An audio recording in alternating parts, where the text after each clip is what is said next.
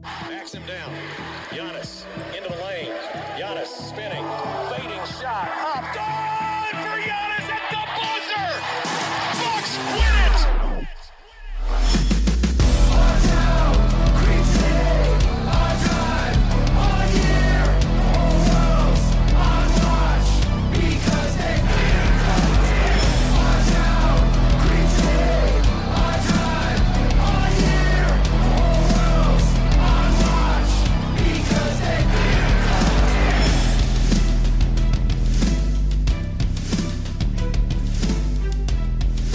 in. Welcome to Locked On Bucks. I'm your host, Kane Pittman. You can see me and hear me on this podcast Monday to Friday, and also see my words and read my words over at E S P N and N B A Australia. Joining me is the founder of brew hoop dot com and longtime voice of the podcast, Frank Madden.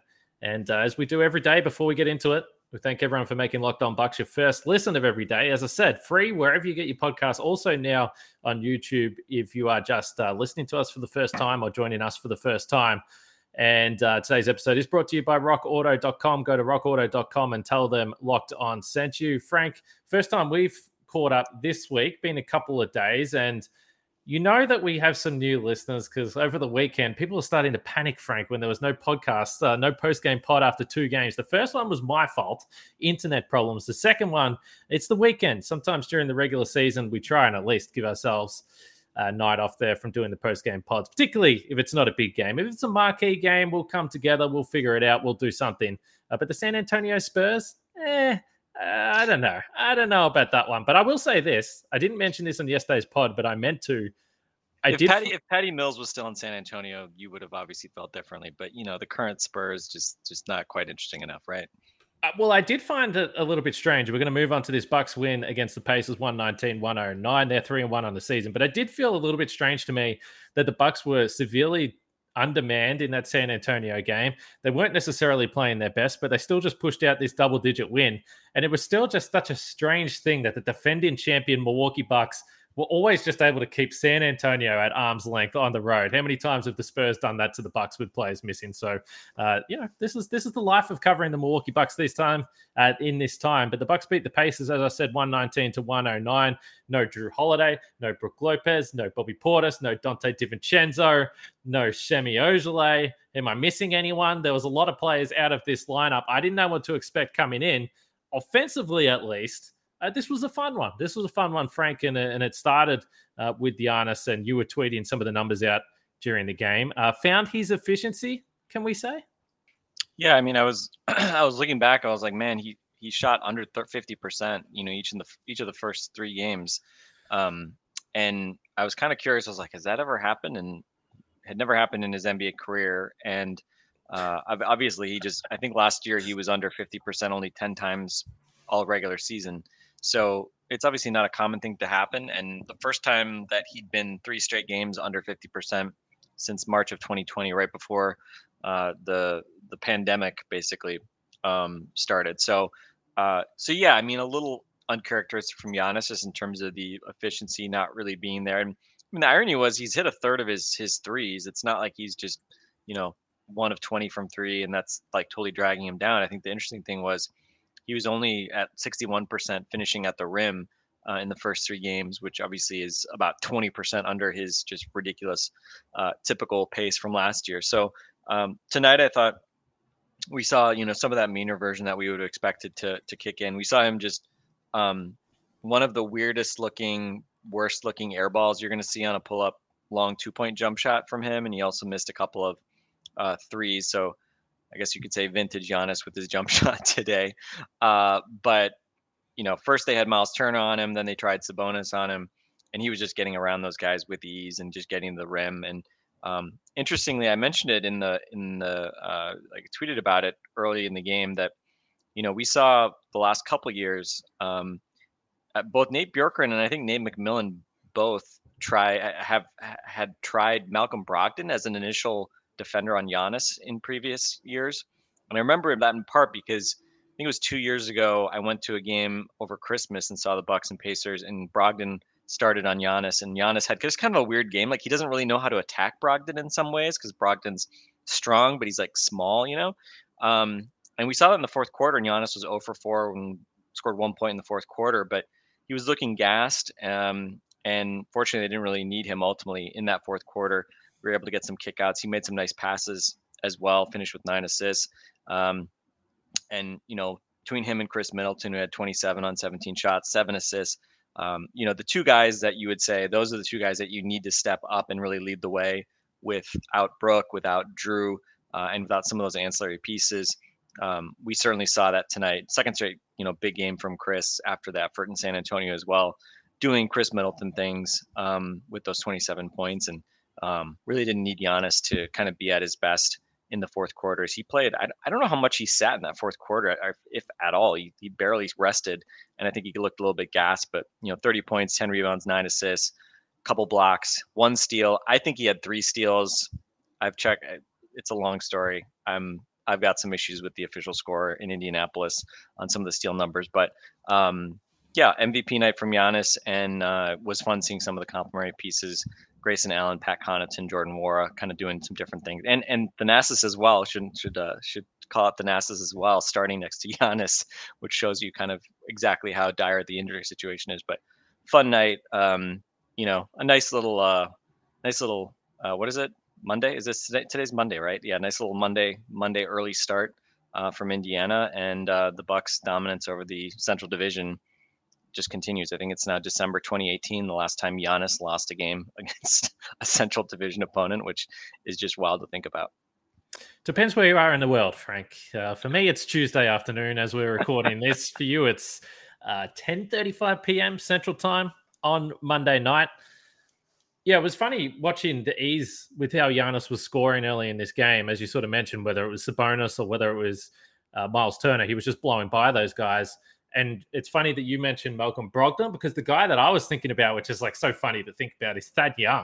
He actually was one of the guys that had some, I don't know what you want to call it, success. He had some success that at least that was the last time they that was last time they beat the Bucks, that December twentieth. I think that was like the Thad Young Giannis stopper night where Giannis had like fourteen points or, or something. Yeah, like he was horrible. I was at that game. Yeah. I was, at, and that's that's probably why it stands out so much to me, because I just remember it was so strange after that was the first season that I was covering the team night to night, and he was just on this path of absolute destruction. So it was so crazy when a guy somewhat slowed him down. Thad Young was that player, and and you know, obviously Thad Young, I, I think he's in San Antonio now, but anyway, like isn't playing, which is so yeah. weird. Thad Young is like not playing in in San Antonio. By the way, was that was that the the road trip when like you and Eric almost like died in a patch of fog or snow yeah. or ice or whatever that was? Yeah, it was. We stayed at some uh, hotel that I don't know what was more of a threat, the snowstorm that we had to drive through or the hotel that we stayed at. But anyway, we su- we survived them both, both recorded a, an episode of Locked On Bucks. It was great. You could go back in the archives and track that one down if you want. It was absolutely ridiculous. The passing is interesting. I want to ask you a question about Giannis's passing, because I threw it up in our D M and it, it sparked some conversation. Giannis had the nine assists tonight. Damn it. Go back and watch the replay. Which player cost him? Which which one was the worst miss? Do you know off the top of your head, Frank? I don't I don't know that there were any really egregious. I don't think there were any after he got to nine assists. So okay. Obviously there were some misses early in the game. Um, but but I yeah, the the he he kind of was piling up the assists in that fourth quarter when uh, he he stopped stopped hitting shots himself. So so yeah, we'll just shy of the first triple-double of the season, but that's okay. All right. Well, we'll get to that in a second. Before that, I want to talk about Direct T V Stream. Uh, this situation will feel familiar for many of our listeners and viewers. You've got one device that lets you catch the game live, another that lets you stream your favorite shows. You're watching sports highlights on your phone, and you've got your neighbor's best friends log in for the good stuff. I know I've got about five different subscriptions. It's very annoying. You know, you just you just want to be in one place. And I can tell you about a simple way to get all that entertainment you love without the hassle, and a great way to finally get your T V together. It's called Direct T V Stream.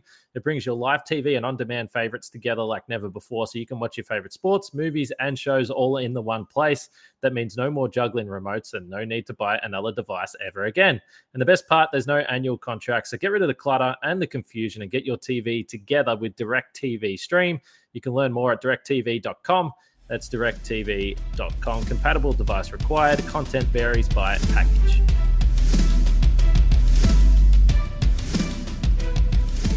So as we continue to roll through here, I sort of teased the, the D M conversation that we had, because I, I sent out a tweet during the game and basically said, you know, year on year, Giannis's passing continues to improve, because you know, it got to a point in this game, and some of its personnel, as we mentioned, the big guys weren't really slowing him down. So then they panicked. More bodies were sent at him. Giannis was just doing whatever he wanted. And the shooters were loving it. Grayson Allen was getting open look after open look. So was Pat Connaughton. But I, I did feel, and and uh, you can completely disagree with this. I'm not sure if everyone will agree with this, but uh, the the way I described it is that I just feel like Giannis right now has a comfort level with how to find guys, how to navigate multiple bodies being thrown at him better than ever before. The one pass that we always talk about and we always remember, and this is how I would explain it. Remember that like over the head pass that he threw to Tony Snell in the first year of, of the Bud era, where he's kind of in midair and then just like tossed it over the back of his head. And that to me was the like the epitome of Giannis. No, he actually doesn't have eyes in the back of his head, but he knew there was going to be someone standing there. So obviously it took some skill, but it was also just an awareness of where players were meant to stand. I do feel that this year his passes have been more accurate. He's finding guys in the shooting pocket. I don't know. Maybe it's just me, but there are some nights where you see him make some of these passes where it's just like, oh my God, this guy, this guy has taken a leap in his uh, passing ability as well. I think probably the biggest change. I, I I think it'd be interesting to look at the data. I mean, I think really since the start of the Bud era in particular, I mean, the find knowing where he expects to have his three-point shooters and being able to sort of pass the spots, I think has been something that, you know, he's been very good at now for a few years. Um, I think the dunker spot action and, and keeping guys in the dunker spot has allowed him to show off a bit more of his interior passing opportunities as well. So, I mean, it really does feel like, you know, every every assist is either a layup or or a three-pointer with him, right? I mean, he's not getting like, you know, passed to somebody who's shooting a mid-range jump shot, something like that. Um, so I, I and then we saw that a, a number of times tonight. I think I think George Hill had had what, hashtag George Hill dunk, dunker spot George Hill. Uh, I thought about you one. tonight. What about Thanasis dunker spot? I feel like yeah. all of Thanasis buckets come from the dunker spot. Yeah, I think he had like at least at least like three maybe. Um, and I don't know if it was, there were two off of Giannis dump offs, but Giannis definitely found him for at least one or two dunks, um, which was fun, right? Because normally those guys don't play together very much just because obviously you're trying to put spacing around Giannis, and Thanasis has typically been, when he's played, he's been as Giannis's backup. So pretty cool to see them get to start together. Um, I always think back, remember, remember when it was Greek Heritage Night yeah, against yeah. the Nuggets a couple years ago, and like they started them together, and it was like very, it was like, did Bud start Thanasis just because it was Greek Heritage Night? It was very strange. And then that was the night when I think like the Nuggets like were missing a bunch of dudes and they had played the night before yeah. and they just shot the frickin' lights out, and the Bucks just got like killed um, in the end, and it was just like fighting uphill. But but anyway, funny, I think both starts Thanasis had that year were against the Nuggets. They randomly had one in Denver as well when a bunch of guys were were hurt. But anyway, neither here nor there. But pretty cool. I mean, and the, the story is is obviously, I mean, just a, another dimension of the Giannis story, like the fact that he's playing with his brother. He wins a championship with his brother. Uh, tonight, he gets to start with his brother, and they get to play off each other a little bit. Pretty pretty damn cool, right? Regardless of kind of what you think of Thanasis. I, I think actually Thanasis is like, it's kind of weird, even going back to the preseason. It's like he's had some like surprisingly smooth finishes and like moves oh, yeah. around the basket, which have just been um, a nice little thing to see. So. Um, obviously he has his moments, especially where, I mean, again, like all the quote unquote big guys right now are being stretched because, you know, we've seen center Thanasis, you know, he kind of was the center tonight at times, just given Giannis was having foul trouble. They were trying to keep Giannis away from having to defend Sabonis because of those early fouls. So, um, so yeah, it was, uh, it was definitely an interesting game on a, on a number of fronts, but I thought the thing that was most surprising to me about this game was that in a lot of ways, it was like, the Bucks, in terms of, you know, we're used to seeing them use their size, dominate inside, and there are usually a couple dimensions we see them do that with. One, the points in the paint, and you know, other than Sabonis, Pacers had pretty much nothing going on there tonight. I think they ended up at thirty-four points in the paint. At one point, it was fifty to twenty Bucks advantage in the paint, which was obviously largely Giannis, and was also some of his passing and some of the offensive rebounding. Um, so pretty dominating performance there. And, and again, not necessarily a foregone conclusion given all the guys that you're missing and missing so many big guys. Um, so that was really encouraging. Um, the rebounding has, has been an obvious area where they have struggled without the size. Um, tonight, again, they were out rebounded on the offensive glass. Um, I think they were at seventy-five percent defensive rebound rate, which is, which is okay. Um, but only eleven percent. Uh, offensive rebound rate. So again, they were not able to really, you know, kind of bully anybody inside. But the the ironic part of me of playing this Pacers is like, you know, you think, oh man, Bucks are so small. Pacers, you know, they start two really big guys. How are they going to kind of manage that? But Myles Turner just plays so small, you know, like he's all he does like is kind of, he just, yeah, all he does is like float around the perimeter, and he's not like, you know, he he he needs to be open to shoot. Like he's not like shooting shots with guys in his face or something. And tonight, I mean, he only played fourteen minutes. Basically, he got, you know, Giannis just sort of did whatever he wanted early when Turner was guarding him, and then Goga Bitadze actually like gave them some energy. Not to say that he like, you know, was giving Giannis a lot of problems, but he was at least getting offensive rebounds. I think he had seven total offensive rebounds. I mean, that was by far the he was the one guy for both teams that basically was getting offensive rebounds and had some nice energy. So he played eighteen minutes, but it was just sort of strange because, you know, they really couldn't challenge the Bucks down low other than when Sabonis kind of went to work. And, you know, we saw Sabonis, especially after Giannis sort of had to stop defending him because of the fouls. Um, you know, he got what drew a foul on Thanasis like in the first ten seconds. Um, and then there were some tough moments for Mamu defensively trying to stick with Sabonis, who's just a really good player. But I was kind of surprised, to be honest. I mean, Sabonis only ending up with twenty-one points. They were an efficient twenty-one points, but I mean, it felt like if Rick Carlisle had really been trying to exploit his matchups, he could have gotten more out of that matchup than than they actually got. But um, either way, Bucks, you know, even with the lack of size and Giannis having to start at center again, um, you know, I think all told, you kind of look at it, you know, only seventeen free throws allowed for the Bucks, uh, one oh six defensive rating, which certainly you're more than happy to take against uh, a Pacer team that obviously has some talent. Uh, and again, that huge advantage in paint, uh, point, points in the paint. uh, and then the other big piece was the fast break, right? Um, the fact that, you know, they were able to turn over the Pacers a lot. Brogdon, seven turnovers, uh, a total of nineteen turnovers for the Pacers, turning into twenty-two Bucks points. Meanwhile, fourteen turnovers for the Bucks and just six points off that turned into twenty-four to six fast break edge for the Bucks. So, um, so they were able to kind of, you know, play with speed when they wanted to, uh, and then keep the Pacers, meanwhile, on the other side, playing pretty much a half-court game and, you know, really not, um, I don't know, it never felt like the the Pacers, other than the, the, the first quarter when they got going and they hit some threes early, it never felt like the Pacers were really, like, threatening them or really controlling the game, and kind of like the San Antonio game a bit, where it was kind of close early. Defense maybe wasn't as good as you wanted early, but then over the course, especially of the second half, you built the lead, and um, you know, Pacers made a big run in the fourth quarter. But for the most part, I think just Bucks looking pretty steady. I'll be honest, a lot of the execution down the stretch was not great, um, but you know, never really felt too uncomfortable. Other than that one moment when they when the Pacers got it down to five, but Bucks stabilized pretty quickly. And again, you know, when you're the champs, you know how to win basketball games. That's what you do. Uh, and, you know, these last two games, I think beating a couple of like, you know, again, we don't know exactly. I don't know how good the Spurs are going to be. The, the Pacers should be pretty solid, even with some of the injuries right now to their wings. But, um, you know, just workmanlike effort, just go out, do what you do. Your best players are the best players on the court, and you just kind of keep grinding out wins.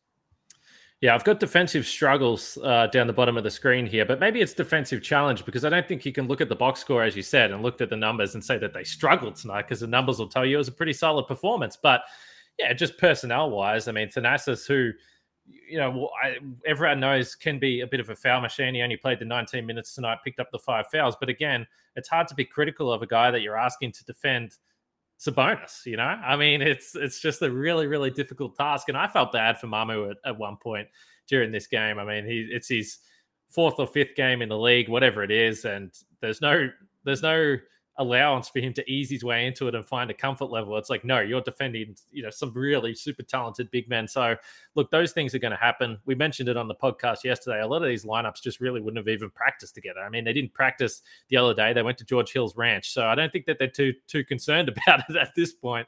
But yeah, it's just it's it's a challenge right now with none of these big guys in. Bobby Portis wasn't on the injury report, then didn't end up playing. So you get the sense that he's getting close, but really, when you look at the dates of this now, this is a hamstring injury that is they're sort of hitting that three-week mark-ish. So while they said it was a little bit of a twinge at the start, that's pretty stock standard hamstring stuff. So, yeah, I mean, hopefully he he returns here soon. Before we go to the next segment, though, I, I do want to just get yeah, a temperature check on this. These these take fouls, Frank. We saw this in the conference finals against Atlanta, where it was just foul, foul, foul every single time the Bucks were looking uh, to get out on a fast break.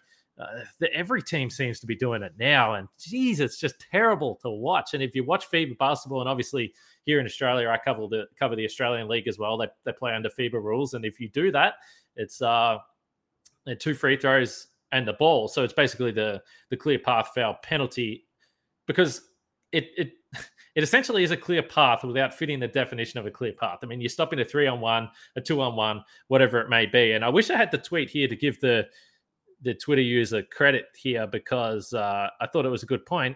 It's just stopped so many highlights. He says, what happens if the Knicks fouled and Giannis didn't get to jump over Tim Hardaway Junior? Come on, like you just, you're just stopping highlights. Tonight there was a lob from Giannis to Thanasis, which would have been really fun. So just annoying, just annoying and, and tough to watch. Yeah, I, I honestly thought, especially given the how much talk there was during the Olympics about people liking the way it was enforced, and again, if you didn't watch the Olympics, the referees have full discretion to call this, and there's no replays of it. So it's just a, you know, call it like they see it, two free throws, get the ball, move on, and that's it. And, you know, I think the the the big important, the most important part of it is just, I think, just the incentives it creates, um, not just the punishment you get in the moment, but the fact that um, that it does encourage teams to to not do that specifically. And I think, I think the ultimate sign that you need to do something, you know, as a sport is when, you know, we've all seen it, right? Oh, smart foul, smart foul. Foul fouls shouldn't be smart. Like, we shouldn't say that fouls are good or smart. You know, if you're complimenting fouls, it means that there's a flaw in the incentive right. structure of the sport. And so I think, you know, the fact that now fouling in the backcourt to prevent fast break basketball is considered smart and a good thing, that tells you that we're not incentivizing the right things. And so I think the concern should always be, you know, do you create just another thing that slows the game down because you're going to go replay things? Um, I, I think the obvious thing to do is for the league, and I obviously it didn't happen this year, next year to implement kind of a, a two pieces to this. Like, one, take the um, clear path foul rule and kind of wrap it up all into this. And just don't replay it. Just don't replay it. Just say it's called on the floor. You know, maybe if you want to say, you know, if you want to say um, the the take fouls are not called in the final two minutes of like the game or something like that. That's what you I. Know, that's what that's what I think. Because you, you knock yeah. down some clutch free throws. Keep that in the game. Yeah. So you know that that might be one thing you could do. But in the course of the game, the fact that you know you're basically telling the defense, no, no just just foul and don't let highlight plays be made. Don't let the offense kind of use its advantage. Um, again, I think that's just that's just stupid. And I, I've heard people say like, well, you, you know, the ref should be able to like play advantage like they do in soccer. I don't really like that, because then you're then you're incentivizing the team, the defense to foul harder. Uh, and it's like, okay, I don't I don't want them to foul harder. Yeah. Um, but like we saw today, like I think two of those plays, the guy literally passed it and then was fouled like as the ball was like being released. It's like part of me is just like, why, you know, like the officials. It was not like they were like body checking. Like, why are you even calling that in the first place? But I think the obvious answer is to, you know, essentially it's called the Euro foul, you know, in however you want to refer to it. But these sort of take fouls just, I mean, they're just not good for the sport. And again, I think we're just incentivizing the wrong thing. And the interesting thing was I had to kind of go look this up. The G League implemented their version of this like three years ago. And in that version of it, they give you one free throw on the ball. So it's not like this is even foreign to sort of the N B A ecosystem. Um, it's not purely a FIBA thing. So, yeah, I, I just don't understand how we don't even at least see the one free throw version of this uh, get implemented um, as they have in the G League. And I think in the G League, anybody can shoot the free throw. So it's not like it has to be, you know, like a bad foul shooter that you fouled or something like that. Literally anybody can shoot the free throw. So, so yeah, I think it's just kind of common sense type stuff. And again, I think the clear path rule, like the fact that we're reviewing with video replay random clear path fouls that probably are like pretty obvious in like the first quarter games and stopping the game. I mean, like why, you know, just, just who cares? So I think just in general, take, get rid of the re, the replay on clear path fouls, bring in sort of these Euro foul, take foul type enforcement. And again, if you don't like it at the end of games, just, you know, have it, don't have it apply to the last two minutes. Yeah, even the final sixty seconds would probably do the trick anyway. Not too many teams are, are having those take fouls and, you know, with a minute forty to go. But anyway, yeah, I, I think it's, I think honestly, this one would be, most basketball fans would, would give this one the tick of approval. I would bet that this rule comes into play next year. That would be my bet.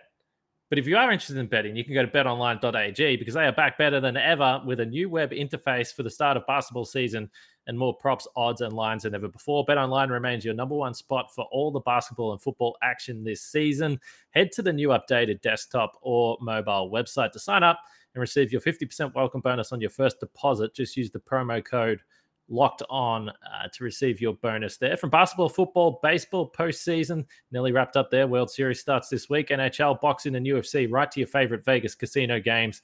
You can check it all, uh, uh, check it all out at BetOnline. That's BetOnline, where the game starts. And then I mentioned right off the top, our show today is sponsored by rock auto dot com.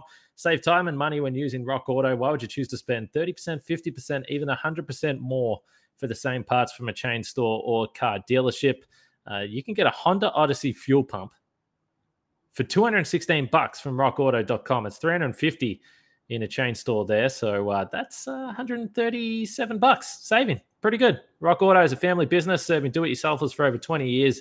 The prices are reliably low for every customer. They've got everything you need from brake parts, tail lamps, motor oil, and even new carpet. So just go to rock auto dot com right now. See all the parts available for your car or truck. Just write Locked On in the How Did You Hear About Us box so they know we sent you. Amazing selection, reliably low prices, all the parts your car will ever need. rock auto dot com.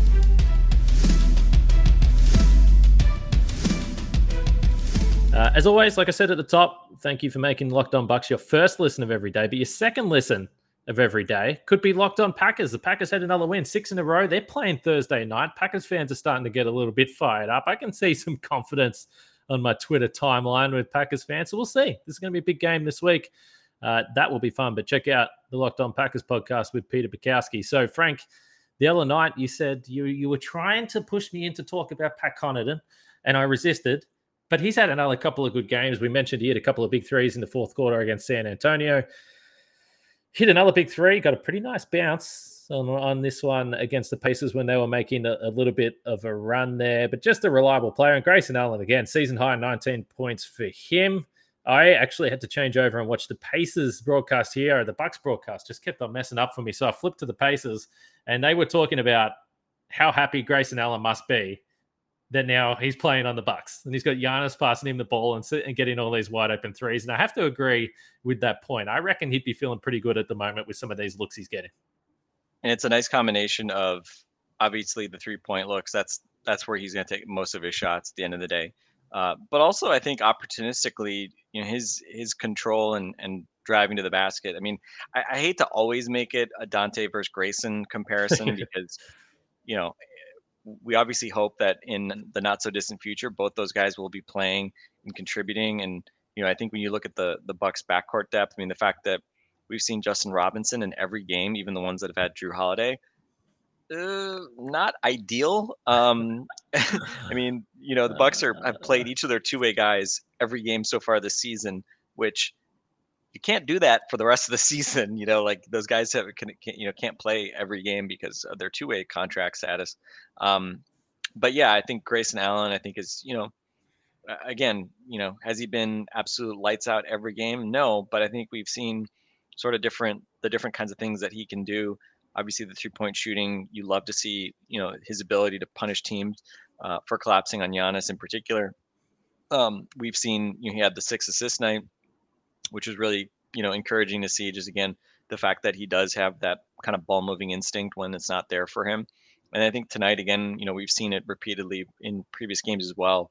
Um, when teams close out on him, he's able to put the ball on the deck and, and attack and get to the rim and, and finish. And, you know, again, I, I, I'm not expecting the worst, which unfortunately, like with, with Dante attacking the paint, I always sort of feel like something is not going to kind of connect at the end of the day with Dante. So again, not to He's got to have slander. a bit more faith, Frank. Bit not, more to, faith. not to slander Dante or anything like that, because I, I mean, again, I think the Bucks, man, if we get, if you get a, you know, the the old, you know, the the last season pre-injury version of Dante, and you add that to this group, that's it's going to be really exciting. You know, when you think about just the the depth you're gonna you're gonna get with that, and the fact that you've got then a guy who has more of a defensive bent um, than Grayson does, because that's obviously, you know, not Grayson's, certainly not his strong suit on the defensive end. I think he competes, but he's not Dante defensively. Um, and again, just Dante and the versatility that he has, I think it's going to be a really nice addition whenever that comes. But, you know, for now, obviously great to have Grayson Allen kind of fitting in and looking comfortable, and Pat Connaughton just not missing a beat from uh, his postseason run, right? I mean, just continues to contribute. The timely, you know, talking about Grayson Allen being able to attack closeouts and kind of be a timely guy attacking the rim. Pat's really been doing the same thing. Um, you know, just being able to, to when it's needed, put the ball on the deck, get to the rim, finish. Um, obviously, that's just a very, very useful thing to have. And again, Pat Pat's ability as well, just to, you know, defend multiple positions. And, um, you know, sometimes it's felt like the Bucks have been kind of had to do it with smoke and mirrors here without all their big guys. Um, but obviously, I think Connaughton's done done a really nice job, and um, you know, uh, he keeps this up. He's opting out next summer, you know, which maybe people weren't expecting, but uh, he's looking like a bargain right now, and obviously, it's even more important with uh, with the guys that they've been missing. Um, although we did, hey, we did see a Rod, we did get a Rodney Hood sighting tonight, and he did hit that splash, that nice transition three that that Giannis set up for him. Then um, he took then he took a horrible one, but hey. Hey, yeah. It was a two for that was the two for one, right? He ah, just like jacked a, a ah, bad three at the on. end of a quarter with thirty seconds left. Yeah, it was not great. Um, but uh, we'll see, we'll see. I mean, I've we've been I've been joking with uh, you and Eric about how I've been just sort of trying to figure out how we get Justin Robinson out of the out of the regular rotation, because it's just that's the thing, right? I mean, you talk about the Bucks' depth, and it's like, well, they're missing all these big guys, so it's like, of course they're going to have to play like Mamu and Thanasis a ton, and you know, you're going to see some pretty funky stuff with the big man rotation. But it's like, you know, like Dante's out obviously, and now you've had Drew out. Um, but even in the two games where Drew played, you know, I don't know how many played, how many she played in the Nets game, but you know, high teens in that game. He, he played twenty-five minutes in San Antonio. We're still seeing Justin Robinson literally every game. So I've been trying to think like, uh, how do we make it so that Justin Robinson doesn't have to play every night? Because I just feel generally better if you're not having to play both of your two-way guys every night. Um, but uh, but yeah, we'll see. We'll see what Rodney Hood's got left. And, um, you know, again, George Hill starting again tonight, and um, didn't have the three ball working as he did the other day in San Antonio. But um, since we didn't talk the other day, or I wasn't, you know, we haven't talked really since game one. Um, I think that's been kind of one of the subtle things that I've been encouraged by, is just George Hill looking like he's got kind of some juice left in those legs. He had that big dunk, which kind of got lost in the shuffle um, in Miami, and then was able to get to the rim a couple times in San Antonio as well, and knock down some open threes. Uh, you know, good, good signs. I'd, again, I, I, I want Drew to come back, so we're not having to rely on George Hill to play big minutes every night and be the only, you know, true point guard other than Justin Robinson in rotation. But It's been uh, it's been good to see George at least, you know, looking a lot like the the old George Hill that we've been used to. All right. As we look to wrap this up, I remind everyone about the Locked On Fantasy Basketball podcast with my good friend Josh Lloyd from Down Under. You can check out that if you play fantasy basketball, and he'll have you set up for the season ahead. Uh, perhaps some of the Bucks projections in fantasy have been thrown out the window here early in the season. Uh, before we do completely finish this, though, Frank, I want to dig out an old favorite for a long time Locked On Bucks listeners. You used to use, or Eric used to use this phrase with Thon Maker. But I want to ask the question, is Jordan Nwora a rim protector? And I didn't get, I didn't quite get high enough pitch there, but everyone will know what I'm talking about. Jordan Nwora, another two blocks tonight. What's going on? Why is he swatting all these shots all of a sudden? He's got five blocks in four games. He's got unbelievable. He's got four blocks in the last two games, and these aren't like cheap blocks either, They're right? Awesome. It's not like it's not like he's like, you know, stripping a guy on the way up, and it's like a block, you know, that the scorekeeper gives you credit for. I mean, tonight he has another two. I mean, he he, he rotates over. Sabonis thinks he's got a seal for a layup, and Nwora comes over and blocks it over the rim. It was kind of a funny, funny sequence. And then he had another block where he, I think he was like, I think I forget who it was. Somebody like they had like kind of deep post and deep post position and kind of turned baseline to try to put off the glass, and Jordan just blocked it. I mean, you know, I mean, again, probably the Durant block will remain as as the highlight uh, so far of his defensive season. But yeah, just just generally been really impressed with kind of his um, his defensive playmaking. Did it? Did, did anybody expect to say that they'd be impressed by Jordan Nwora's defensive playmaking? I thought, um, it might, hey, I, might, I thought it might take some time, but I didn't think we'd been sitting here one week into the season saying that Jordan Nwora is doing stuff that isn't scoring. Like, I thought it might take some time, but you're right. Yeah. It's impressive. And and three assists tonight as well. Um, you know, he's got uh, seven assists now. I think has I think he may have matched his uh, his assist total from last year. I'd have to double check this. Um, but seven assists, hasn't had a turnover the last two games, just two turnovers um, on the season. And, you know, I mean, I think the important thing here is that we really have not seen great basketball from Jordan Nwora in the way that we would expect. He has not shot the ball very well at all. Um, he hasn't been over fifty percent in any game so far this season. Uh, you know, it's not like he's really gotten hot uh, shooting the ball, but uh, the fact that he's competing defensively, I will not say that he's playing great defense, but he's competing defensively. Uh, and then, Yeah, and by the way, I'm just looking at his numbers, and on E S P N, he had literally this block. I, I'd forgotten about this, but this block um, at the rim in transition where he blocked it off the backboard to start a break the other way. I mean, these are hustle plays. These, these are def- you know, this is defensive playmaking from Jordan Nwora, and you know the the offense will kind of come and go, but you know it's the old the old adage, right? Like defensive effort and just kind of making your decisions. I mean, that that shouldn't come and go, right? Like that that effort shouldn't wane. He may not always be blocking shots every night, but uh, I think if you're Mike Budenholzer, A, you don't have a whole lot of choice but to play Jordan Nwora right now. Uh, but B, the fact that he's going out there and, again, just competing and playing hard. Um, and, you know, even if the shot isn't falling, it doesn't feel like he's really hurting you a whole lot. You know, nine points on eight shots tonight. Not great, but four rebounds, three assists, a couple blocks. Uh, in twenty-three minutes. Um, I think it's just encouraging stuff from Jordan. And again, he'll continue to think, hopefully get smarter and better in terms of positioning and some of the decision-making. Um, but he'll also start to make shots at a higher clip. We know he's capable of that. So, so yeah, a very uh, encouraging start to the season from Jordan Nwora, and not necessarily in the way that we were expecting. Well, given all the injuries that we've had to start the season and some of the lineups that the Bucks have had to play, the fact they're sitting third in the Eastern Conference right now as we record this, three and one on the season, is is pretty nice. It's a nice spot to be in. Uh, we've said we don't know how hard they're going to go throughout the regular season, but you bank these wins early and put yourself in a good position. So it's uh, it's a good spot to be in, three and one. They got the Timberwolves in a couple of nights' time, Wednesday night, back at Fiserv Forum, so that'll be fun.